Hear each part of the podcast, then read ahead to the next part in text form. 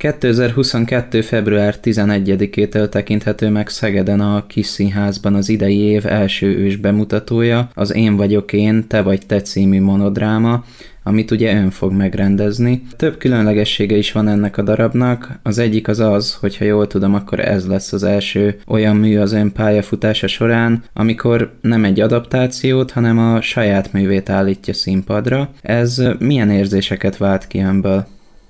Hát borzasztóan izgatottan várom ezt az egész munkafolyamatot, ez valóban egy kiemelt pillanata lesz a pályafutásomnak. Én nagyon sok művet állítottam már színpadra, de ott mindig volt valamilyen könyv vagy film, ami egy, egyfajta mankóként szolgált az adaptációhoz. Ez viszont most egy olyan produkció lesz, ami teljesen saját kultfőből pattant ki. Honnan merítette ezt az ötletet a, ehhez a darabhoz? Volt-e valami, amihez nyúlt, vagy amiből merített valamennyit ehhez a darabhoz? Igazából onnan indult az egész, hogy én elolvastam egy újsághírt, ami egy, egy nőnek az esete volt a pszichiáterével, ami roppant felkavaró és érdekes volt, és akkor én elkezdtem ennek utána olvasni, meg a témával kapcsolatban is több anyagot elolvastam, és ez szolgáltatja az alapot ehhez a darabhoz. Kicsit térjünk rá most konkrétan a címre, ami így elmondva, hogy én vagyok én, te vagy te, nagyon egyszerűnek hat, de mint tudjuk, ugye a színházban sosem azt jelenti most például adott esetben a cím, mint amire mi gondolunk. Valóban én azt remélem, hogy ez a cím, ez több asszociációt is kelt, majd ugye ez, ez egy gyerekmondókából egy részlet, és itt a, a főhősnőt alakító karakternek meghatározó lesz a gyerekkora ebben a műben, tehát fontos ez a fajta utalás is. De, de az egész darab szellemiségében nagy, nagyon fontos egyfajta énkeresés, hogy, hogy ki milyennek látja az őt körülvevő valóságot, hogy, hogy az én valóságom mennyiben tér el egy másik ember valóságától, és hogy ezt mennyire tudjuk elfogadni.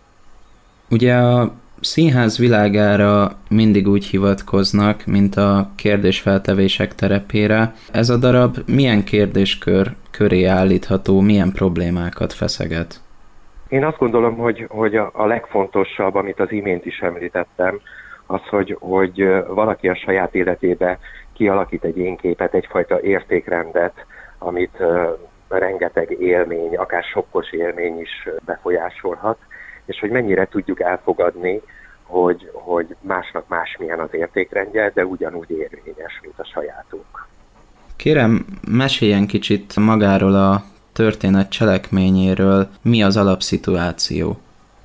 A dramaturgiai alapja ennek a darabnak az az, hogy egy fiatal nő pszichiáterhez jár, és a kezelő orvosa egy, egy nagyon furcsa, hagyományostól merő, merőben eltérő terápiát eszel ki a nőnek, és ez pedig az, hogy egyfajta kincskereső játékot játszhat vele. Van ez a klasszikus kincskereső játék, amikor, amikor kapunk egy nyomot, az elvezet egy következőhöz, az megint egy következőhöz, amíg megtaláljuk a kincset. És tulajdonképpen az egész előadás az erre a dramaturgiára épül, ez egy, ez egy nagy kincskereső játék lesz. A darab egy másik különlegessége, ha mondhatom így, akkor az az, hogy ugye egy monodrámáról beszélünk, itt mégis két színésznő fog megformálni különböző karaktereket. Így van, a, az előadásban több karaktert is játszanak a színésznők, és ennek a magyarázata nagyon egyszerű, ez, ez, ez egyszerűen egy kettős szereposztás, tehát egyik előadáson az egyik színésznő fogja játszani, másik előadáson a másik. Egyébként ennek mi az oka, hogy különböző előadásokon különböző színésznők fogják játszani itt a, a szerepet? Másrészt pedig adott esetben ez mennyire gyakori a színházi világban? Úgy gondolom, hogy ez nagyon, nagyon gyakori a színház világában, ez egy bevett forma, a kettős szereposztás, és ez a sajnálatos pandémiás helyzet, ami most uralkodik a világban, ez, ez kellőképpen indokolja is ezt a döntést. Egy kicsit tudna arról még mesélni, hogy mi alapján választotta ki erre a szerepre a két színésznőt? Ugye ezt a kettős szereposztást, ezt Csorba Kata és Mencer Andrea fogja játszani, és én velük többször is dolgoztam, és roppantul tehetségesnek tartom őket. Úgy vélem, hogy az ő színészi energiájuk elbír egy, egy monodrámát, de természetesen itt, itt karakterjegyek alapján is választ ilyenkor az ember szereplőt, és, és mindkettőjükre nagyon passzol ez a szerep. Ezt a darabot egyébként valamilyen formában befolyásolta korábban a pandémiás helyzet? Tehát teszem azt mondjuk adott esetben már korábban is színpadra kerülhetett volna, vagy bármi egyéb hátráltató tényező történt ebből a szempontból? Nem, nem, én ezt még a pandémia előtt írtam, és, és egyszerűen a műsortervünk úgy alakult, hogy most, most kerül ez szélre, de, de ennek nem volt uh, ilyen várakozó állapota. Visszatérve kicsit magára a monodrámára, annak ugye egy másik különlegessége az, hogy itt más lesz a viszonya a színésznőknek, épp az adott színésznőnek a nézőkkel, és hát a színésztársakkal is, akik ugye, mint beszéltük, ebben az esetben nem is lesznek. Valóban színésztársakra egyáltalán nem számíthatnak, mert egyedül állnak majd a színpadon. Az, attól lesz ez különleges műfajú, ez az előadás, hogy ebbe a korábban említett kincskereső játékba, ha akarnak, akár a nézők is beszállhatnak. Tehát tulajdonképpen egyfajta interaktív viszonyban a játszótársa a színésznőnek az a nézők lesznek. Úgy tudom, hogy a monodráma az egyik legnehezebb műfaja a színészek szempontjából. Tudna egy kicsit mesélni arról, hogy pontosan mi teszi ezt ennyire nehézé?